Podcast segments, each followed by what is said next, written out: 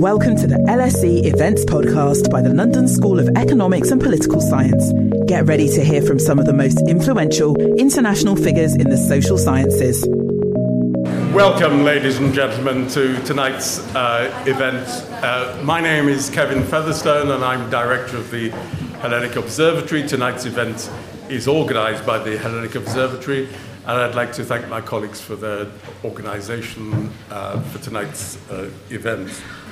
It is a very great pleasure, in general, but also personally, uh, to welcome our guest this evening, Yorgos Gerapetritis.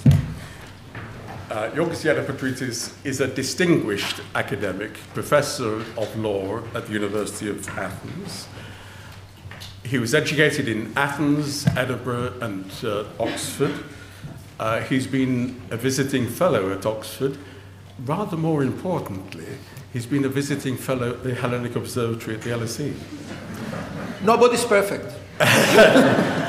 And I simply note, actually, Olga, that uh, not long after being a visiting professor at the uh, Hellenic Observatory, he was appointed minister in the government.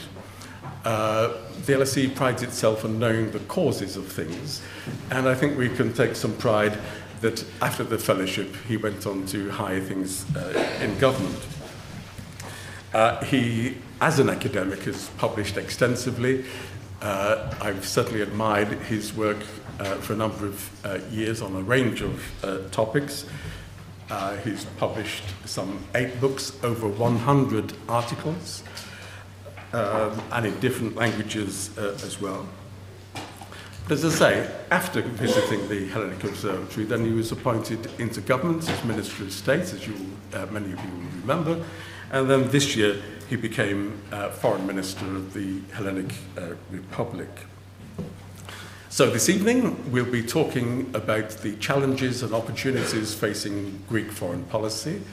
Uh, it's a highly topical agenda at, these difficult times in the region and events uh, in the uh, area that we will be uh, coming on to. And um, I'm then going to open up the proceedings to you, the audience, to ask your uh, questions. And I'll try to take as many uh, questions as we reasonably uh, can. We must finish by uh, 8.30. One or two uh, organizational points. Tonight's event is being recorded, and all being well, we will make the uh, recording available for download from the Hellenic Observatory website later. Uh, if you wish to make uh, comments on Twitter, formerly known as X, then uh, you can do so uh, using the hashtag, hashtag LSE uh, Greece. And I'm sure you will enjoy this evening, given the eminence of our, our guest. But just to make doubly sure you enjoy this evening, you're all invited to a wine reception in the foyer after the lecture uh, this evening in the, uh, immediately outside the, uh, the door. Uh, so, uh, a lot to discuss, and we look forward to your questions and contributions uh, as well. But can you please join me to begin by welcoming the Foreign Minister of the Hellenic Republic, Yorgos Gerapetritis. Thank you very much for making the time to come because I know that uh, George, uh, I'm going to call you George. Um, I know that George's schedule is extremely busy and he has some early starts uh, in the morning. Uh, so we very much appreciate you making uh, the time. Let's try to cover a range of topics if we, if we may. Um, perhaps the first thing we should uh, just address is that I'm conscious that every time the Prime Minister comes to London, people start talking about the Parthenon marbles. Uh, and you're a professor of law, the difficulty of the, of the negotiations with the British Museum, I'm sure must have crossed your desk on occasions. Um, Rumors. Rum- rumours. Uh, the serious question is uh, what kind of progress do you think has been made on the return of the Parthenon marbles? This is, this is Kevin's idea of how we start easily. Not getting in the hardcore of, of uh, questions. Thank you so much for inviting me here. It's a great uh, pleasure and honor to be here at uh, the Hellenic Observatory, and I would like personally to thank Kevin because he's always been uh, here for me and for many other students. I'm delighted to see some of my former colleagues and some of my former students, and it's always emotional. And um, actually, thank you because uh, through this invitation, I got away from many other events that I had to go tonight. So thank you. It's uh, wonderful. Um, and I also brought my LSE ID because. no, you don't, you don't have to applaud. I just wanted to avoid any sort of entry checks. Um, so, um, the sculptures. This is a difficult issue. Um, and the truth is that um, we need to develop a, an understanding of uh, each other. Um, it's been the, the discussion forever. Um, last four years, uh, we made a significant progress when it came to discussions with the British Museum. We had a very constructive uh, series of discussions with the British Museum uh, and with uh, George Osborne, uh, the um, president of the Board of Trustees. We both know that there are specific restrictions, Kevin, uh, statutory restrictions, because the UK law prohibits the accession of the sculptures. On the other hand, um, I think it's about time that we find a proper solution in order to allow the sculptures to come back to, to Athens, to the Acropolis uh, Museum. Um, we could do this through a broader uh, partnership between uh, the Acropolis Museum and the British Museum that would involve not only the exchange of, of uh, artifacts, uh, and the coming back of, of the Parthenon sculptures, but also uh, other research activities and activities concerning common understanding um, and raising awareness about the uh, specificities of, of the Greek antiquity and probably the Byzantine civilization. So it's important to develop that type of partnership.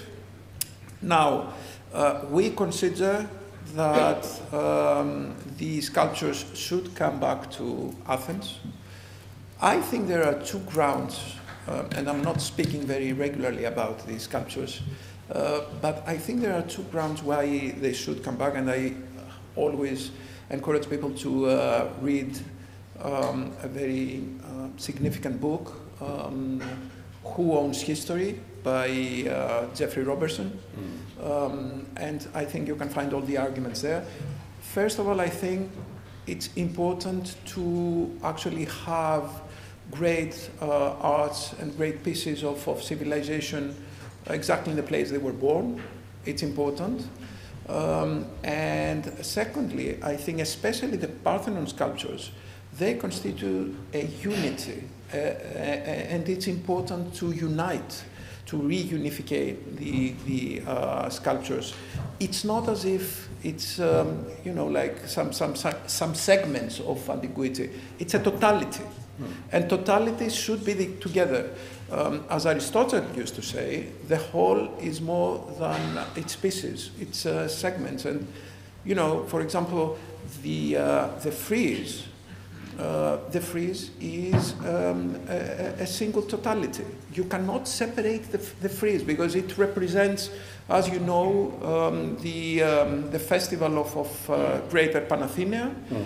It's uh, a series of events. There is uh, a sequence of events presented uh, on the um, frieze, and uh, now 80 meters of the frieze is here in the British Museum Eight, 60 meters is in the Acropolis Museum. There are some other parts at the Louvre and um, other museums. We need to hmm. uh, reunite them. And, I'm sure the most in the audience here would be very sympathetic uh, to that case. The and most of the UK citizens, I would And the most of the UK uh, citizens, uh, absolutely. Uh, but that kind of arrangement, where there's collaboration between the British Museum and its peer in Athens, and potential research collaboration uh, as well. Uh, do you think that can happen whilst avoiding issues of ownership? We need to downgrade the issue of ownership. We know that we have a, a, a totally different point of, of uh, starting point. So we need to accept each other's position, to um, keep it in, a, in, in the sphere of vagueness and then uh, proceed to uh, another arrangement. And I clearly think that we can't find a, a, sustainable legal solution within the boundaries of the uh, 1963 UK law. Um, and just acknowledge the fact that we have a different perception of, of uh, ownership. And it has happened in the past. I would like to remind you, Kevin, that um, just a, a, few months ago, we had the return of uh, four parts of the Parthenon of the frieze from uh, the Vatican. Yes. And as you probably know, the French uh, National Assembly voted in favor of returning uh, significant artifacts of antiquity to Benin. So I think there is a general tendency to, to, to return significant cultural heritage um, species to their birthplaces, and I think there is this momentum ongoing. And would you envisage that um, the return of these sculptures to Athens would be for a defined period, or how long might we be talking about? Now you act as a journalist. this is not an academic question. What's a disgraceful thing to say to your Um, I think the, the, um, there is a fine tuning that we have to do, and to be totally honest, Kevin, we're still rather far away from having a, a fully fledged agreement. Okay. Um, so we haven't defined this. I am relatively optimistic. Unfortunately, I heard just coming here um, a statement by um, the government's uh, spokesperson that uh, the uh, sculptures are better off here um, I have to say that the, the sculptures and that type of, of art is always better off when they are in uh, their birthplace. And I am very emotional when I'm saying this, but uh, you know, like there, there are a million of people waiting for the for, for example, for the frieze to be uh, reunited and for the sixth caryatid to come back to Athens. It's important because there are five caryatids and there's their sister living here, and we just need to um, uh, reunite the, the, the sculptures. I presume that some of you have already visited the Acropolis Museum, and you can feel how emotional one can get when they actually see that uh, the five caryatids and they're just holding the erechtheion, and there is one missing. And I think it's important for the whole of the cultural civilization to try and reunite the, the, the uh, sculptures. Okay, let's move on to questions of. Uh, I'm sure you will come back to this. Okay, I'm, I'm, sure the audience may wish to come back to these uh, questions as well, but let's move on to matters of uh, foreign policy. I noticed last week. I expected this. the, uh, I noticed last week that the uh, International Institute for uh, Strategic Studies published a report where it described the Eastern Mediterranean as, quote, a strategic flashpoint and it called the Eastern Mediterranean a flashpoint because it uh, identified the United States retreating from the region, while Russia and China were becoming more uh, prominent, and it identified some 20 years uh, of accumulated tensions within uh, the region. So I, I guess the question for a foreign minister from Greece would be what can Greece do to contribute to greater stability within the region? What are you doing to stabilize an unstable region? I stay awake. That's the first thing to say because I haven't slept for ages. Um, in fact, since I took over the post, which needs to be a sleepless post, um, obviously I was unlucky though because all these incidents happened on my duty. Mm. Um, the truth is that uh, it's probably the most volatile region uh, now in the globe. Um, and the other truth is that um, the last decades, I feel that, the, that we completely underestimated the southern neighborhood.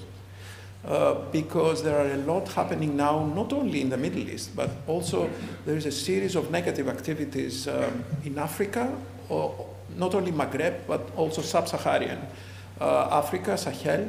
If one sees the situation in, in Sahel, it's, it's uh, horrific. It's really scary because there are, there are no uh, enclaves of democracy. It's, it's only authoritarian regimes, civil wars, um, things happening against any sort of, of uh, rule of law, democratic legitimacy, Um, there is a, a, a, huge danger of food insecurity.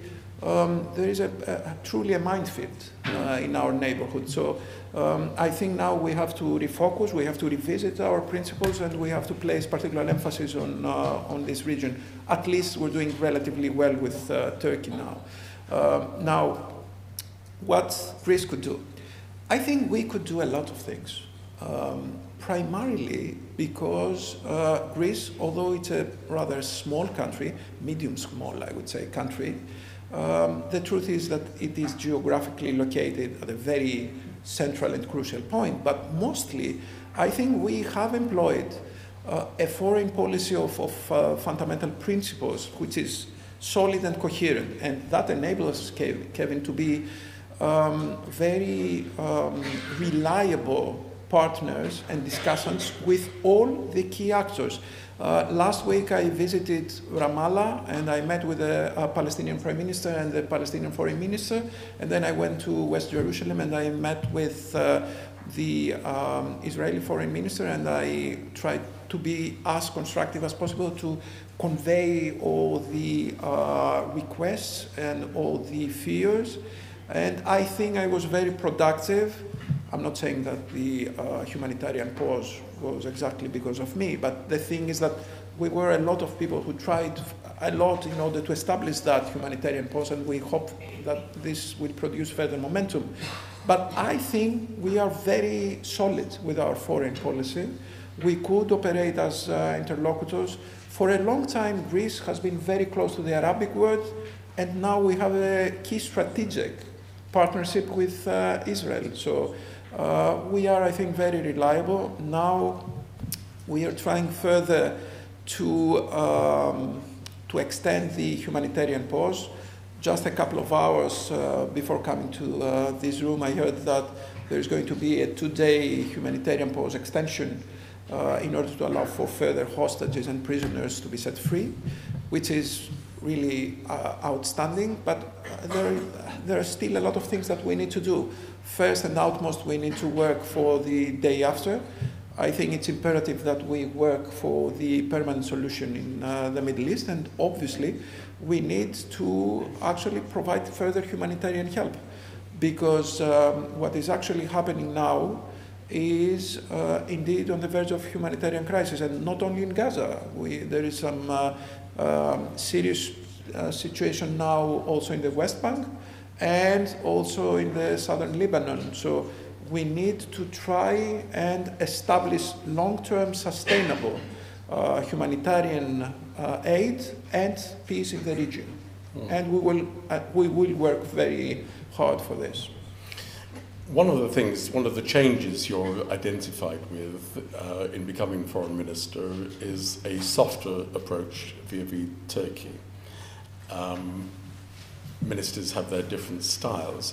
How would you identify the difference of approach to Turkey that you have brought? Mm-hmm. That's a tricky question. Um, what I would say is uh, that there is a window of opportunity to improve the Greek Turkish relationship uh, now. Why there is a credible window of opportunity? Because, first of all, we have two fresh governments, not exactly super fresh, but kind of uh, freshly mandated by the electorate.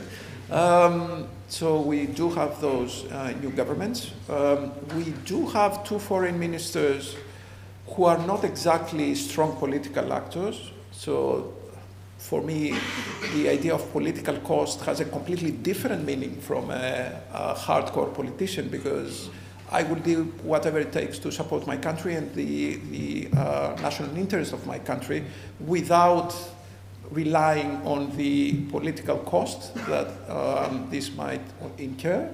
Um, the same happens with my Turkish counterpart.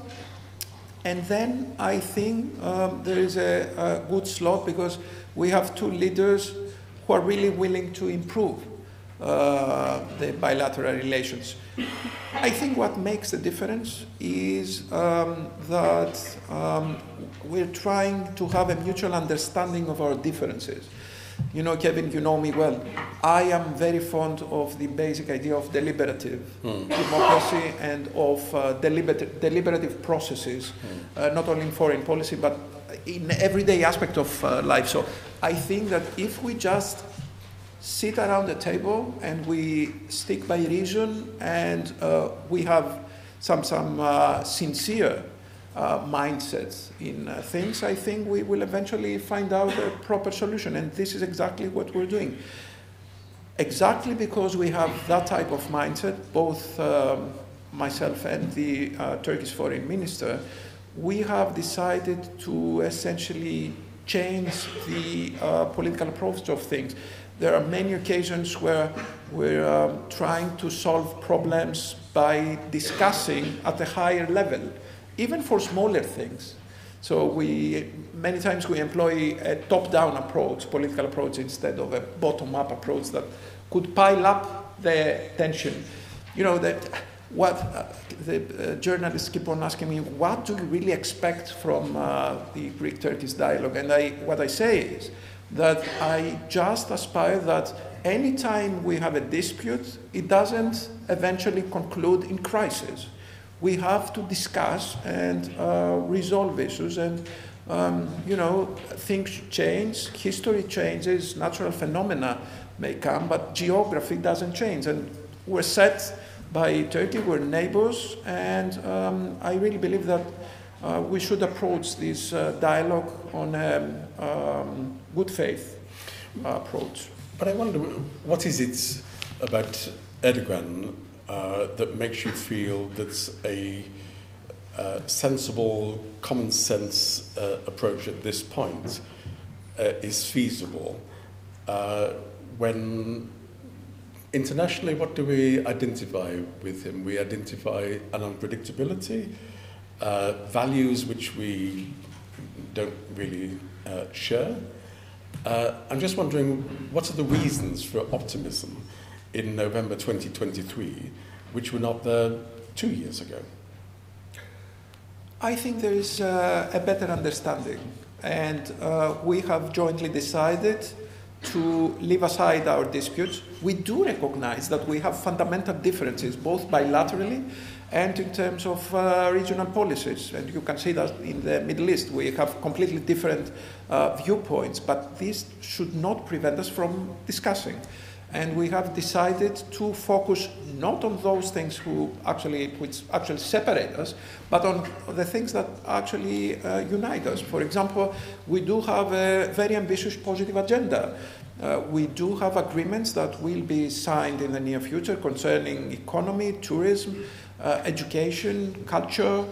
Uh, we have to increase the awareness of, of uh, young people. We really believe, and I strongly believe, in people to people uh, diplomacy, we have to raise the awareness of people concerning um, the uh, good neighborly relations. I think there is a different uh, mindset, um, and I think we should focus on uh, win win uh, solutions, and that's why I'm working very hard with my colleagues in order to develop the positive agenda for the 7th of December. Okay. Um, you mentioned quite rightly that Greece has developed a new relationship with Israel in recent years. Um, Erdogan, of course, has distinguished himself by saying that uh, by supporting Hamas. Problem. It is a problem. It is a problem, and um, this is something that we would never accept. We consider that uh, Hamas is a terrorist organization and um, it is Hamas that triggered the situation on the, um, um, in October, the 7th of October. Um, and uh, I think that we should uh, just differentiate Hamas from the Palestinian people because, you know, the Palestinian people by all means are not to blame for the current situation and they need all our support, both the development and the humanitarian support, and our, or, uh, our overall political support.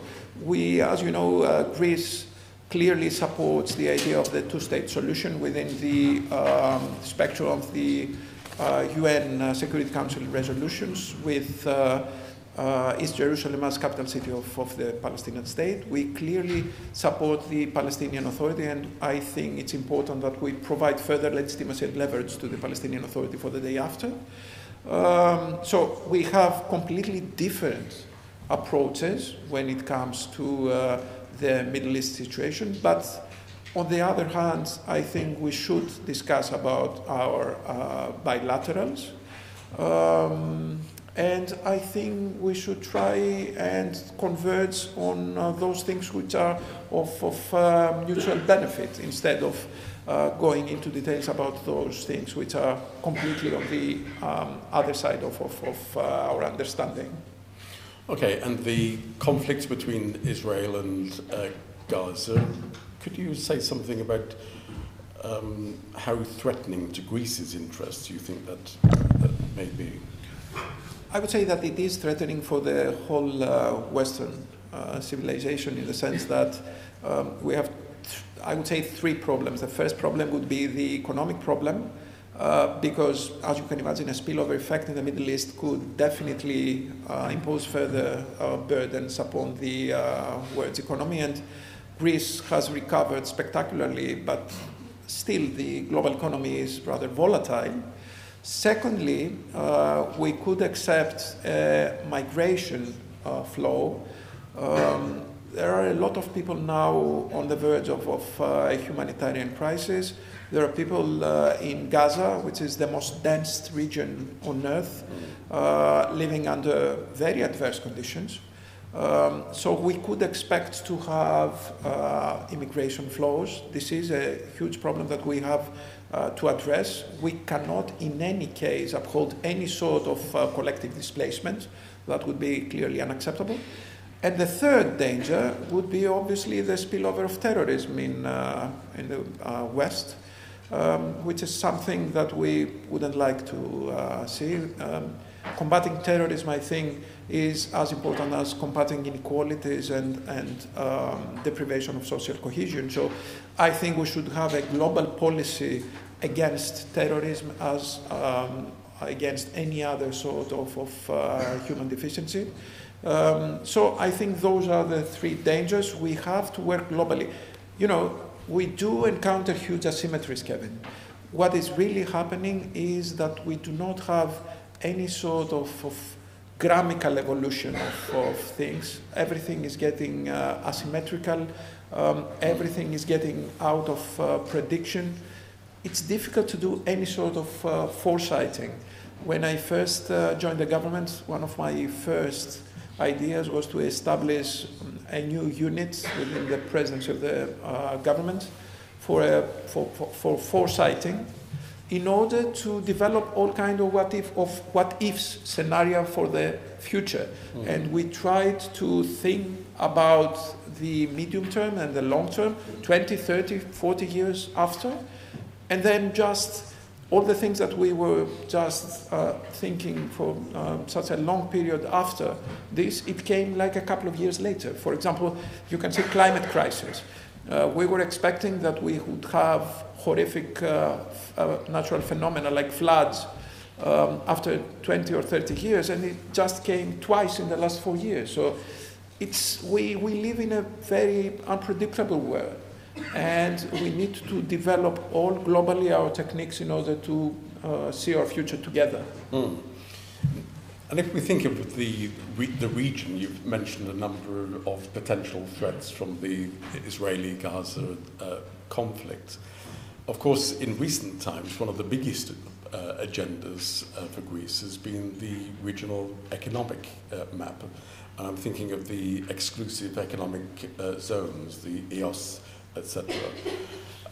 Might, is there a risk of a spillover from the uh, Israeli Gaza conflicts and the uh, regional uh, alliances therein for that map of exclusive economic uh, zones when it comes to the exploitation of natural resources? There is a danger, to be totally honest, and we work very uh, hard in order to prevent any uh, spillover. What is happening is that um, the last four years the Greek government tried to uh, make some huge uh, energy uh, shift strategies uh, we have developed an own industry of renewable energy sources.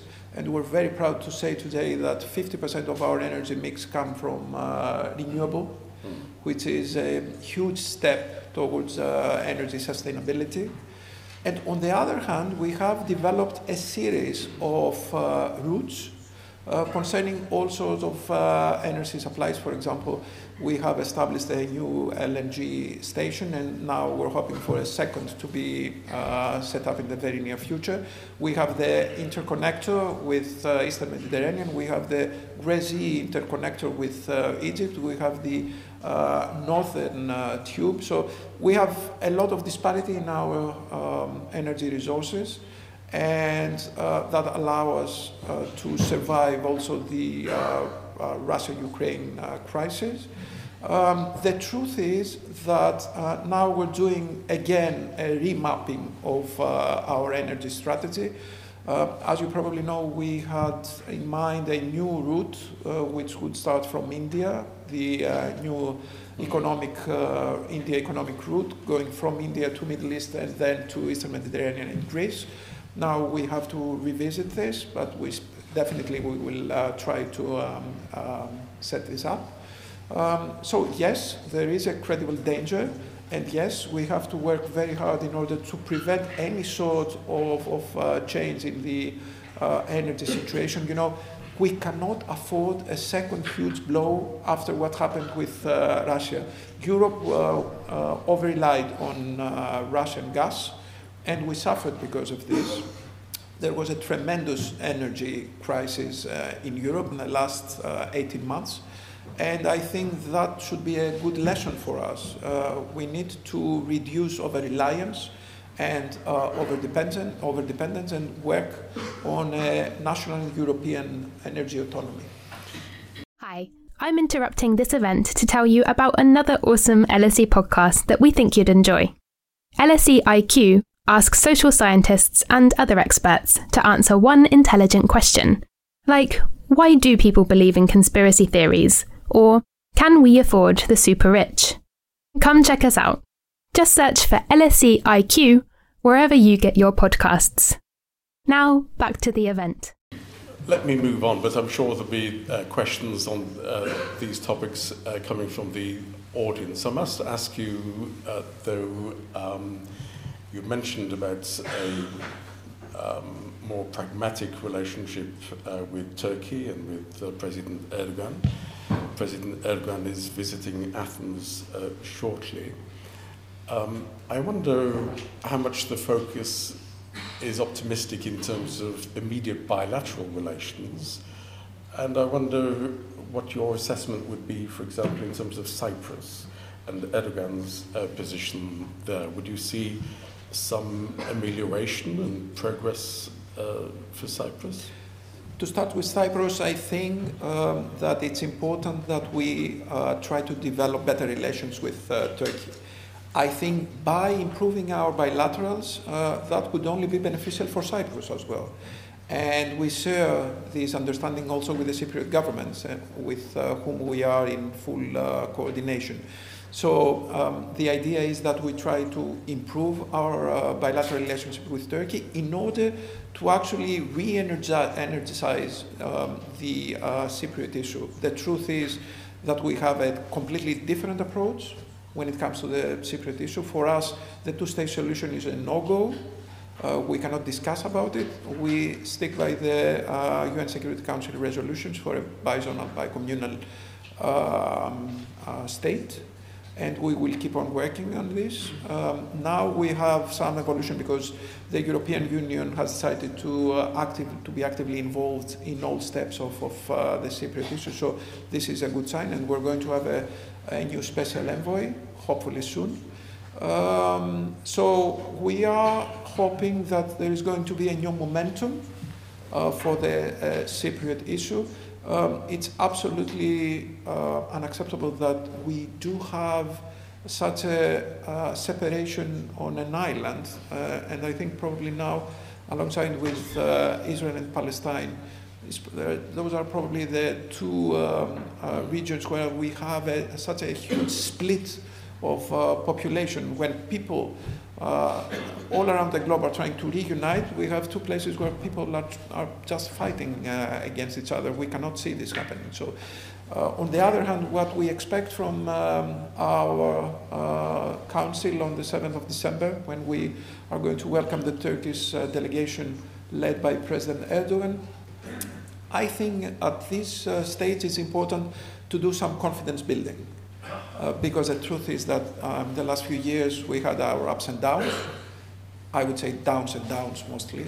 We didn't have many ups, we only had downs, but we're trying to reverse this, this uh, momentum and to try and develop um, a, a, better understanding between uh, the two countries.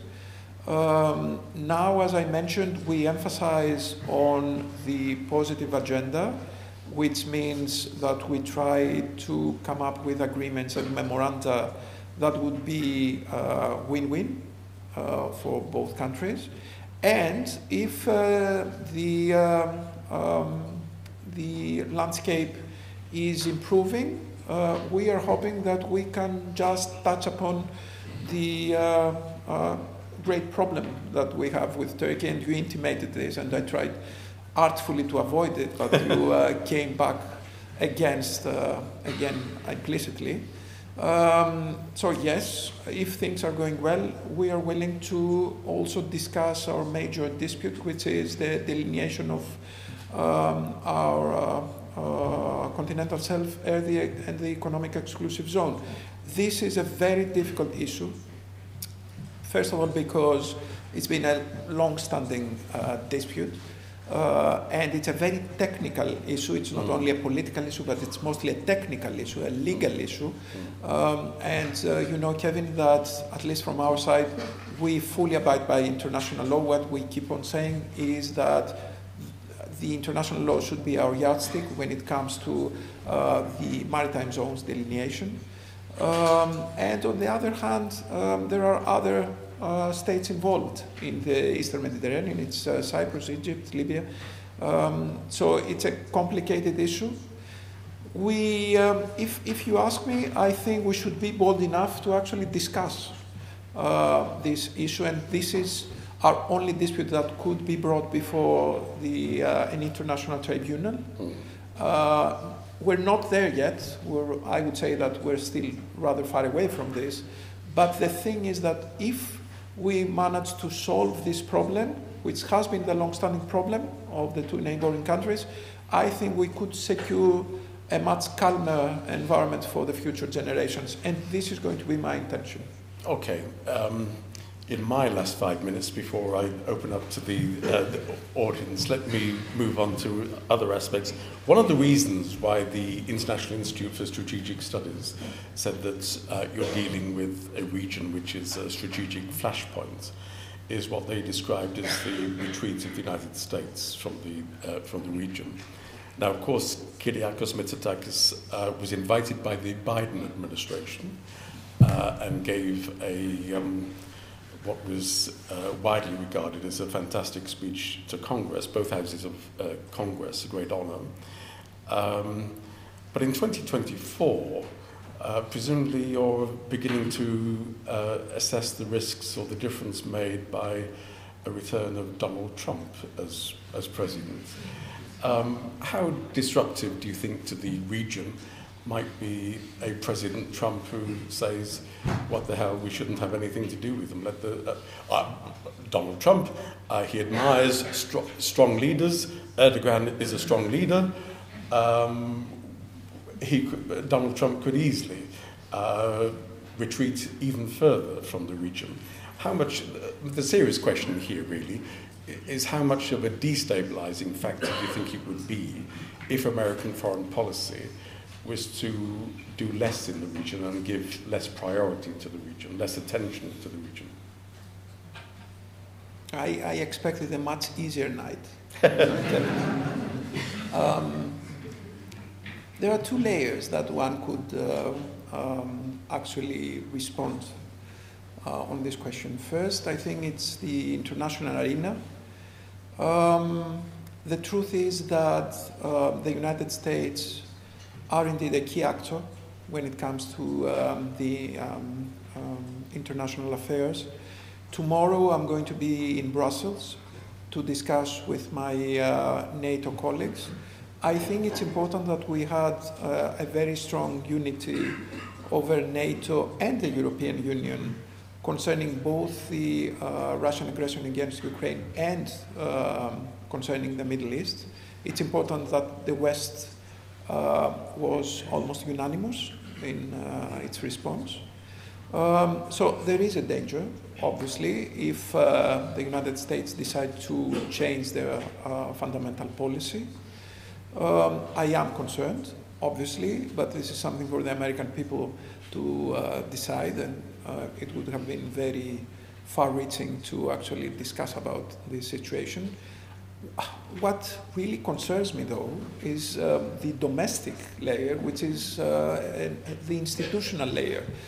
Um, you know, I still can't um, put up with what I, uh, uh, what we all saw on the uh, 6th, 6th of January, um, 20, mm-hmm. 20, The attack on the attack at the um, Congress. At the Congress, uh, uh, four years ago. Uh, so 2019. Uh, 6th of January, it was a horrifying day. And, you know, like, uh, at least we, what we have conquered uh, in our uh, lives is that we abide by institutions and uh, we take some things for granted. And there is an acquis concerning democratic institutions and the respect of the electoral processes in uh, the West. And what I saw was actually a very unexpected um, uh, vision of, of uh, things, and I wouldn't like to see that coming back again. And it was interesting because on the, on the very same day, 6th, I think it was also 6th of uh, January, we had the by-elections for the um, American uh, Congress, and we had um, the election for the two senators in Georgia. Mm. Yes. And you know, Georgia is not exactly the type of progressive um, uh, state. Uh, and for the first time in the history of the United States, we had two congressmen of Georgia. The one was uh, an African American, and the other uh, was a Latino, I think. So we had a tremendous diversity issue coming up. Um, and I thought that was a, a, a, really good sign for, for the uh, future and for inclusiveness of the United States of, and of uh, the world altogether. And then at the very same day, we had all those incidents, and um, it is frightening, frightening for the institutions, I think, and uh, for democracy altogether. Okay, so the last topic from me, then uh, we have uh, covered a number of the big foreign policy uh, aspects, is um, the European Union and enlargements. Uh, the European Commission has published uh, what it calls its enlargements package, uh, and it envisages uh, opening up uh, accession talks with Ukraine, Moldova, Bosnia, and candidate status for uh, Georgia. just, just briefly, if I may, two related aspects. One, enlarging the European Union to these countries, um, how would you see the implications for, for Greece uh, specifically? But related to that, many have uh, viewed the enlargement of the European Union to yet more uh, states as requiring uh, changes to the European Union's institutional processes, the idea of, in, of uh, separate national vetoes. A number of think tanks uh, wrote a letter in Le Monde a few days ago saying that uh, really the European Union can't carry on with having whatever it is 27 plus national vetoes. It can't act uh, collectively uh, in a decisive uh, fashion. Uh, what would be Greece's view about uh, the desirability of changing EU treaties? I really wonder what the questions will be. You haven't left anything outside, outside this interview. Um, it, this is probably the most crucial institutional issue concerning Europe. I think it, it is of utmost importance how we see the future of Europe and how we see the uh, decision making in uh, Europe in the uh, uh, near future. Um, first, concerning the enlargement, I think we're not very close to the enlargement. There are still uh, conditions and benchmarks that ought to be met fully for all countries. So um, we need to respect all those uh, preconditions. I do not think that we need and should make concessions. Obviously, Greece, and I think most of the uh, EU member states, we all encourage the um, uh, uh, candidate member states to uh, join the European Union. We consider that the European, fam- the European family uh, will be clearly the new home for all those uh, countries, but um, I think we need to take a few more steps, and uh, we will provide all necessary assistance um, to those countries. Some of the uh, member states are closer, for example, Bosnia and Herzegovina could be uh, relatively closer, whereas others are not that close. Uh, the truth is that we have to work hard in order to uh, make Europe um, a very solid uh, confederation um, you know, we always envisage Europe not as a melting pot. We do not expect the countries to be melted in a single pot and take the shape of this uh, pot. We expect it. We expect Europe to, to be a salad bowl with all the discrete elements being there. Um, uh, let's call but, it. But, let's call it a Macedonian salad. A, a northern Macedonian salad. no. Um, no. Um, I, I, think it's important that uh, we try to preserve the member states' constitutional uh, identity. It's very important. Uh, we do not aspire to actually absorb the uh, smaller countries, and that takes me to your second part of the question, which is uh, uh, dramatically important, I think. And now we're actually discussing with uh, my colleagues in Europe about the new um, architecture in uh, Europe. You know, Kevin, and uh, you're much more experienced in this field than me. Um, uh, the uh, veto right was associated to uh, the European Union exactly because we wanted the member states to actually maintain the core of their sovereignty. Uh, and we're still thinking, I think, uh, this way. We're not in a position to actually abandon our sovereign rights to uh, decide about core issues of, of uh, the state. And uh, we all know that the uh, European communities essentially started as, a, as an economic project and then it went forward through the political project and the foreign policy and security policy project. But essentially we remain at the mindset of, of uh, sovereign member states, and um, I think federation is still very far away.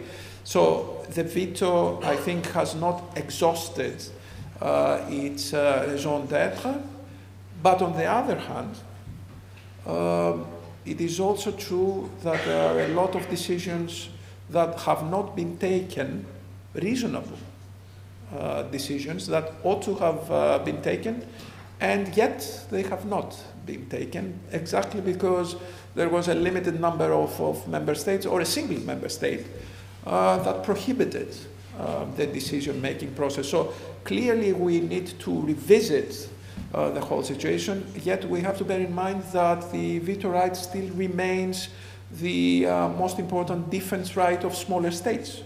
So we have to be very cautious when we're discussing this. And uh, if you allow me to jump into another international organization, the same rationale also applies for the United Nations because the decision making architecture in the United Nations, one might say it's obsolete because you know, in order to have a, a, a, very significant decision taken, there must be unanimity among the uh, members of the uh, Security Council.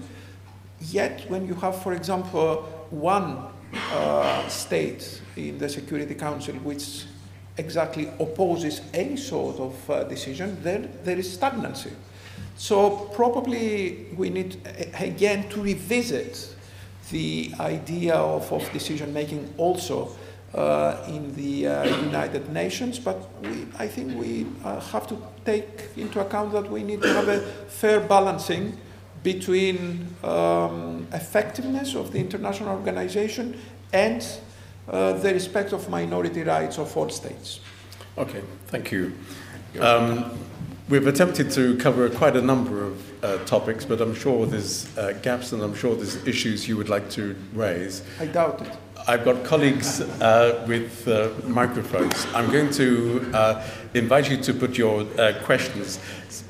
If I may, because of the time constraint, can I please encourage you to go straight to the say who you are, and then go straight to the question. and Then we can have more uh, questions covered. And please wait for the uh, microphone.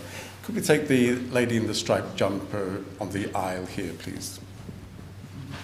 She looks Greek. no, I'm not actually. My name is Leonardo. but Kalinichta is That's good. good. I learned good, this in good primary enough school. to provide you with citizenship.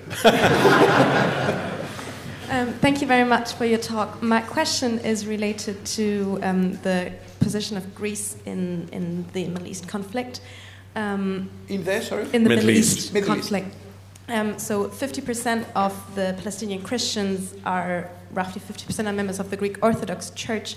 However, in the position of the Greek Orthodox Church, the official position, it's not strikingly clear, and, and I don't really have the, the impression that it represents the body of its members, which are mostly Palestinians. Um, at the same time, they have such a crucial role, like in Bethlehem and the other important Christian sites in the region. Do you think that there is some sort of potential that is maybe missed in, in emphasizing the role of Palestinian people and, and an important part of the population? Okay, thanks. I'm going to take two more questions, if I may. Could you take the gentleman in the uh, about the fourth row here? Uh, if you could come with the microphone to the fourth row. No, no, the fourth row. Oh, okay, thank you. Sorry. Thank you. Um, do you believe uh, that East Mediterranean Energy Cooperation can act as a guarantor for peace in the Middle East? And what will be the role of Greece into that? Um, and should Greece capitalize on the trust of the Arab countries and be more active in the field? Thank you. Okay, could you just identify who you are, please? Uh, my name is Dimitrios Kavouras and I'm a Chatham House Fellow. Thank you. And could we take the gentleman on the end of the row here, please? Thank you. Uh, good evening. I'm Matija Djurovic, Professor of Law from King's College London. And I would like to have a follow-up question uh, connecting, in connection to the role of the Greek Orthodox Patriarchate in the Jerusalem in this very good relationship between Greek state and Israel. Because as the lady has mentioned, I mean, the leadership, with one or two exceptions, is Greek, where the followers are mostly kind of Arabs.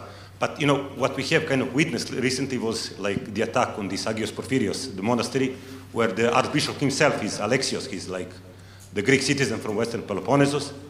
And then that's the first thing like in connection with this. And second is also the eternal problem with the property of the Greek Orthodox Patriarchate. I'm sure you follow with this Jaffa Gate Hotel and all the corrupted affairs of the previous Patriarch Irenaeus that actually really caused a lot of questions. I mean, how, what is kind of the opinion of you about that? Thank you very much.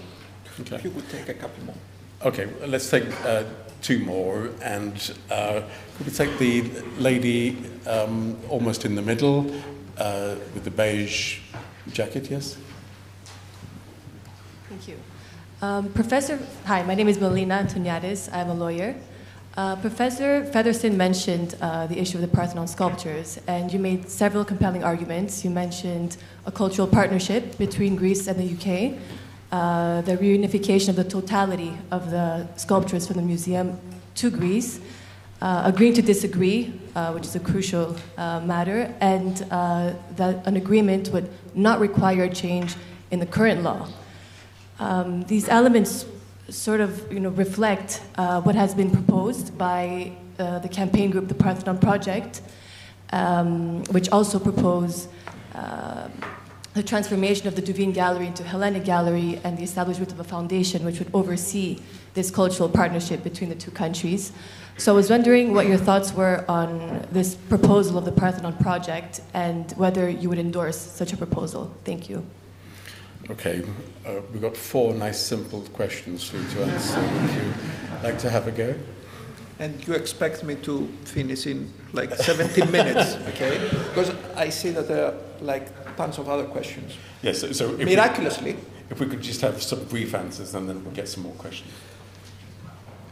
concerning the, the relationship between the Christian population and the Christian institutions in uh, uh, Middle East, for me, clearly, it's not a matter of, of uh, religion what is happening. And we have to completely differentiate the religious aspect from uh, the humanitarian aspect in the Middle East. Uh, obviously, we had a, um, a tremendous attack uh, against Agios Porphyrios, and we had the loss of lives in Agios Porphyrios, but uh, it's, you know, like I, I would have said the same thing if uh, it was a Muslim mosque. It's, uh, I think what we need to focus now is the issue of um, the end of this war and the uh, humanitarian aid to those in need. Um, we cannot discuss, I think, at this very moment concerning what is happening in the Patriarchate. We are going to discuss all those issues as well as the issues of accountability stemming from uh, the Middle East crisis because there are some serious issues of accountability for, what is happening now, and it's absolutely unimaginable. We are discussing uh, now, um, and you know, like there are like more than 15,000 uh, people um, that have already uh, been killed. 70% of them are women and children, and you know, like it's it's really difficult for me to discuss from a religious point of view what is uh, happening.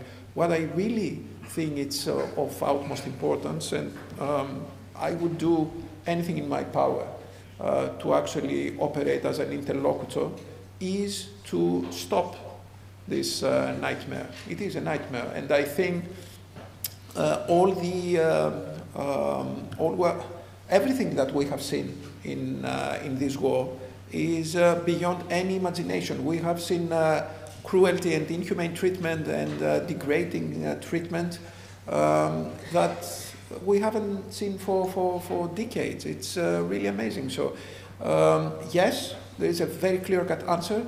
I am going to exercise all my powers uh, in order to try and mitigate uh, the spillover and to actually assist with a uh, ceasefire.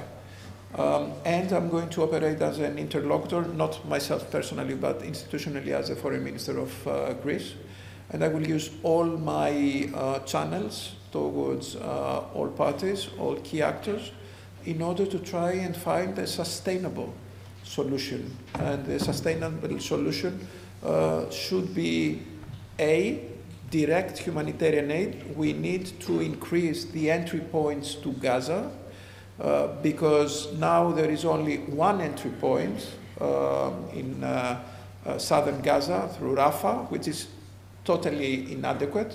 So we need to have further entry points. We have uh, also to uh, re-entry all the uh, necessary uh, facilities and equipment in order for the uh, water plants and the energy plants to operate smoothly, and we need to allow for medical personnel. Uh, and then to speak about the um, permanent solution to the Middle East problem. And um, for the uh, energy stability, obviously, uh, we work very hard for this, and we, uh, we are going to work even harder uh, for this purpose. Um, I, um, I had some good news a couple of days ago that uh, our uh, interconnector with Egypt has been approved by the European Union as uh, a key project for uh, Europe, so it will be funded by European funds. And this will secure energy autonomy and sustainability for uh, Greece through Egypt. Um, and finally, yes, we are in discussion with the Parthenon project, and obviously we endorse uh, all the um, ideas of, of uh, the people involved you know, there, there are a lot of, of people and organizations working for the reunification of uh, the Parthenon sculptures, and I think this momentum will pile up. And um, I think it's important at this very moment that people in the United Kingdom are strongly in favor of the return of uh, the sculptures. It's the first time, I think, in the British history that we have a good 63% of uh, people who actually declare that they would like to see the, Parthen- the Parthenon sculptures going back to uh, their motherland. And I think this is something uh, really important and fascinating, and I would like to thank those people. Um, because it, again, I will say this, it's not a bilateral issue. For me, it's an ecumenical issue that uh, artifacts that have exercised such a huge influence upon, upon the global civilization, they should be in their motherland. That's it, as simple as this. Good, thank you. Let's take another round of Oh. questions. This is striking. We're, we're going to finish just before midnight. okay. Okay, good. Uh, there's a lady against the wall with a, a white top. What are your criteria of selection? Check your phone. You check your phone. Sorry? I can't hear. Uh, Check. The PM has just cancelled the meeting tomorrow with the Greek PM Ah, because of the model. okay. I'm sure the lady in white has got a highly topical question to. But before that, let me let me dive into the Turkish uh, relations. So I'm Aysu Biçer, a Turkish journalist for for Anadolu News. So in a recent article for Parapolitika newspaper, you you said that the bilateral relations have been improving since February. You also said that the government has a political agenda that will have confidence building measures in the defense and military dimension. So, what specific uh, measures are being taken or should be taken in this regard, and what challenges that the Greek government would face in the upcoming period? Thank you. Thank, I'm not quite sure. I, I, I, okay. What measures should the Greek government ta- oh, take? Okay, good. Uh, the gentleman in white in the centre here, please. Uh, hello, my name is uh, Michael Dikas and I'm a postgraduate student at uh, Brunel University London. Uh, Mr. Minister, first of all, I would like to thank you for your presence here and uh, the insightful conversation you had with uh, Professor Featherstone. Um, some years ago, a previous Greek government signed an agreement, the Agreement of Prespes, that sparked great controversy within the country. Your own party objected it, and there were even major protests in, in Greece. Uh, you said earlier that, referring to the uh, talks with Turkey, uh, as a non-elected politician, you're less affected or limited by political cost, and you're willing to do whatever is needed for achieving what's best for the country. My question is, how uh, do you, as a politician, deal with the dilemma of doing what you know is best, or what you think is best, and uh, or uh, what people uh, that you represent want? Thank you. Thank you. You, for, Interesting. you forgot this. Sorry? You forgot Yeah, the, yeah, yeah. the press agreement. Absolutely. It's min- one of the many topics I forgot. Can we take the gentleman right at the very front here, in the middle? Thank you. My name is Stefanos. I'm a, a graduate here, so I'm graduating in, in a month. Um, Good luck. So, uh, Prime Minister Sunak just cancelled the meeting with uh, uh, Prime Minister Mitsotakis uh, because of comments that the Prime Minister made about the marbles. Uh, what's your position on this?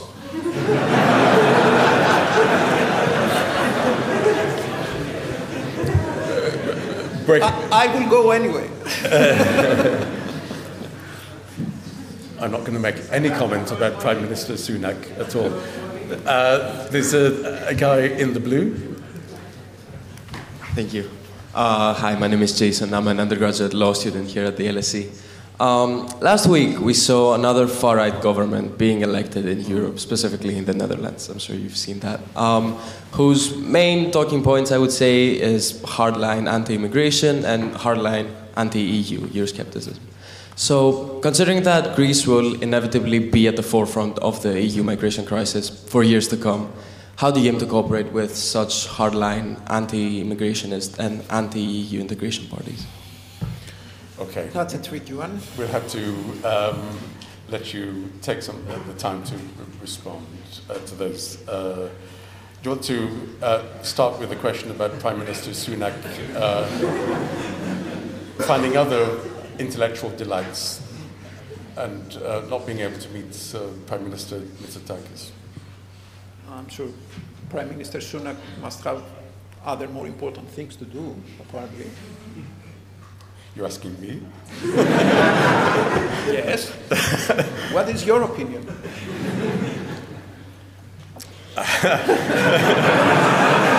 okay, I have responded in like 1,000 questions and I only ask one okay, question. Okay, okay. okay. I, my personal opinion would be that the Greek government should be patient because uh, uh, in recent times the uh, personnel of British governments has been changing uh, quicker, quicker than the weather. So, uh, you know, just, just wait, and it's like waiting for a London bus. There's another Prime Minister coming along uh, pretty, pretty soon, some, some hope. Um, there's a question about Turkey. Do you want to re- respond to that? Look, um, concerning the cancellation of the meeting, I, I cannot say whether uh, the cancellation was due to the uh, sculptures question uh, or not, so I cannot comment on this. What I have to say, though, is again that it's a matter of principle that we discuss with people and that the governments discuss about things. Uh, I cannot accept that uh, an issue, no matter how delicate it is, or no matter whether this is a burdensome issue, this should be out of, of out of the agenda. It's uh, an important thing. It was not the one and only thing uh, that we came here to discuss. Uh, we had a very strong agenda and we discussed with uh, many people, economic actors. We also saw the um, chief of the opposition in parliament. Um, and we discussed about economy, about security, about migration, which is a, a huge challenge also for the uh, United Kingdom, about the bilateral relations. We had a series of discussions uh, to make about um, the, our two countries. So I do not think that uh, it is legitimate to actually cancel on this ground. Again, I have to say, and I say this as a matter of principle, I am fully in favor of deliberative processes. I think we should just stay and discuss. And the truth is that we did it with the uh, British Museum for the last few years. And although we haven't as yet reached an agreement, there has uh, been made some progress. And it's important that we have made uh, progress. If Israel and Hamas are discussing, I think uh, Mitsotakis and Sunak could discuss as well.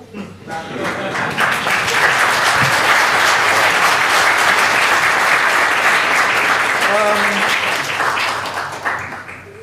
you see, I never say uh, no to respond to a difficult question. You have to credit me for this. we do. So, Prespa agreement. Scylla and Charybdis here. Um, I have a very straightforward answer. Uh, the political party I represent was against this agreement, and it was against um, in uh, specific parts of uh, the agreement concerning uh, language and nationality. And I think there was a legitimate ground to actually have uh, an, an, opposite view of, of the agreement. in any case, uh, this agreement has been ratified by the Hellenic Parliament, and it has now become uh, law of the country. And as you probably know, uh, once an international treaty is ratified by the domestic parliament, it supersedes any other domestic legislation. So even if we wanted to change this law, we cannot do this. So we have fully to respect um, the uh, Prespa agreement What we have to do is to uh, be mindful of uh, how the agreement is uh, implemented, and we are mindful. We're uh, working very closely, and I uh, also talked to my uh, North Macedonian counterpart about a series of, of, of things relating to the implementation of the Prespa agreement. but, as I mentioned, this government and me personally, we abide by all institutions, no matter what. Even if we disagree, we still stick by the institutions and we're not going to do any sort of uh, unconstitutional practices just out of uh, ideology. So the Prespa agreement will be uh, implemented and we hope that this uh, it will be implemented properly. That's the uh, answer. Now, um, Turkey. Turkey. Uh, the confidence building measures relate to military exercises mostly military exercises, and the uh, mitigation of uh, their power and their extent. So um, it is uh, our uh, military uh, chiefs discussing. For the first time, Greece has uh, appointed a diplomat, so someone coming from the Ministry of Foreign Affairs, to actually lead the confidence building measures discussion. Uh, and we would like to see the, the calmness and tranquility over the Aegean uh, to be extended. Because you know after February, uh, after last February for uh, now about eight months, uh, essentially we have uh, no violations of our airspace, very few violations, and we um, have a, a, much better situation because if you do not have violations of the airspace. You do not have increased risk of uh, being engaged in uh, some fatal uh, incidents. So um, it is very important to keep this calmness. And what I uh, keep on saying is that irrespective of whether we resolve our basic issue concerning delineation of the maritime zones, it is by itself important to extend the period of uh, calmness over the Aegean for as long as we can. So this is definitely an asset for uh, our discussion. And I can see that there are some, some uh, people and groups in uh, Greece, and I'm sure there are in Turkey as well, who are opposing uh, the idea of this idea of rapprochement between uh, the two countries. I respect it, but, but I respectfully disagree. we have to live together and we have to work hard in order to live in peace. Um, and I think it's much better to be able to mitigate the risks of, of uh, uh, a tension or a war instead of trying to accelerate such a process. And uh, I think this is my responsibility towards the uh, Greek citizens and especially towards the future generations. And finally, I'm very concerned with uh, what is happening in Europe uh, concerning uh, extreme political parties. Uh, in general, um, the Dutch people decided we have to respect the uh, outcome of the Dutch elections, and this is exactly what we're going to do. Uh, now, obviously, this poses some problems concerning the unity of the European Union because um, in the, pre- in the uh, political agenda of, of the now governing party, there was a very Eurosceptic approach, but we're very uh, hopeful that this will uh, change. Uh, now, concerning migration, uh, we have done some extremely tough work when it comes to the uh, migration pacts of the European Union. It took us about three years to conclude to a, migrate, to a draft migration pact and we will uh, uh, sustain uh, this pact. And I am hopeful that this will proceed because this is to the benefit of, of the European people. We have to stay together. We have to apply standards of fair burden sharing and we have to show solidarity to uh, the countries that uh, uh, are in need. And at the same time, we have to always apply our humanitarian standards. We have to provide humanitarian assistance to those in need, but on the other hand, we have also to apply some strict standards.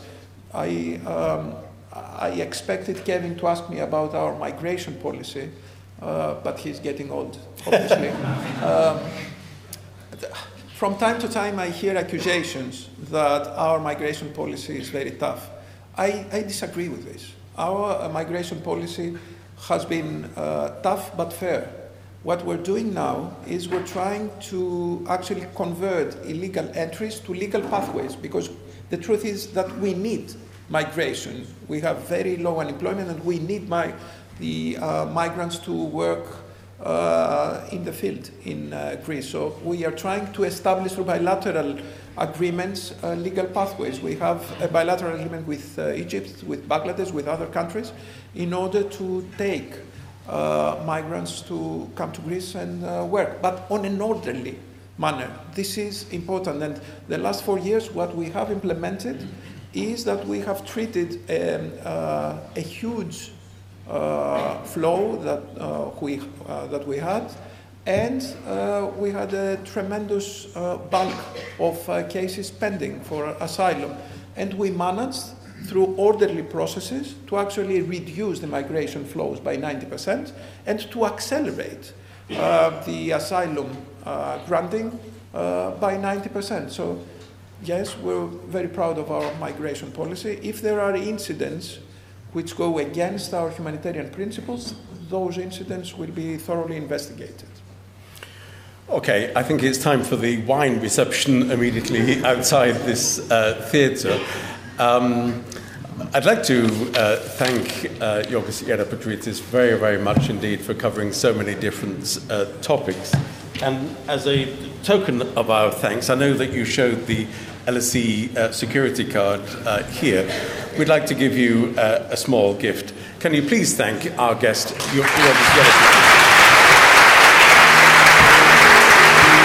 Thank you for listening. You can subscribe to the LSE Events Podcast on your favourite podcast app and help other listeners discover us by leaving a review. Visit lse.ac.uk forward slash events to find out what's on next. We hope you join us at another LSE event soon.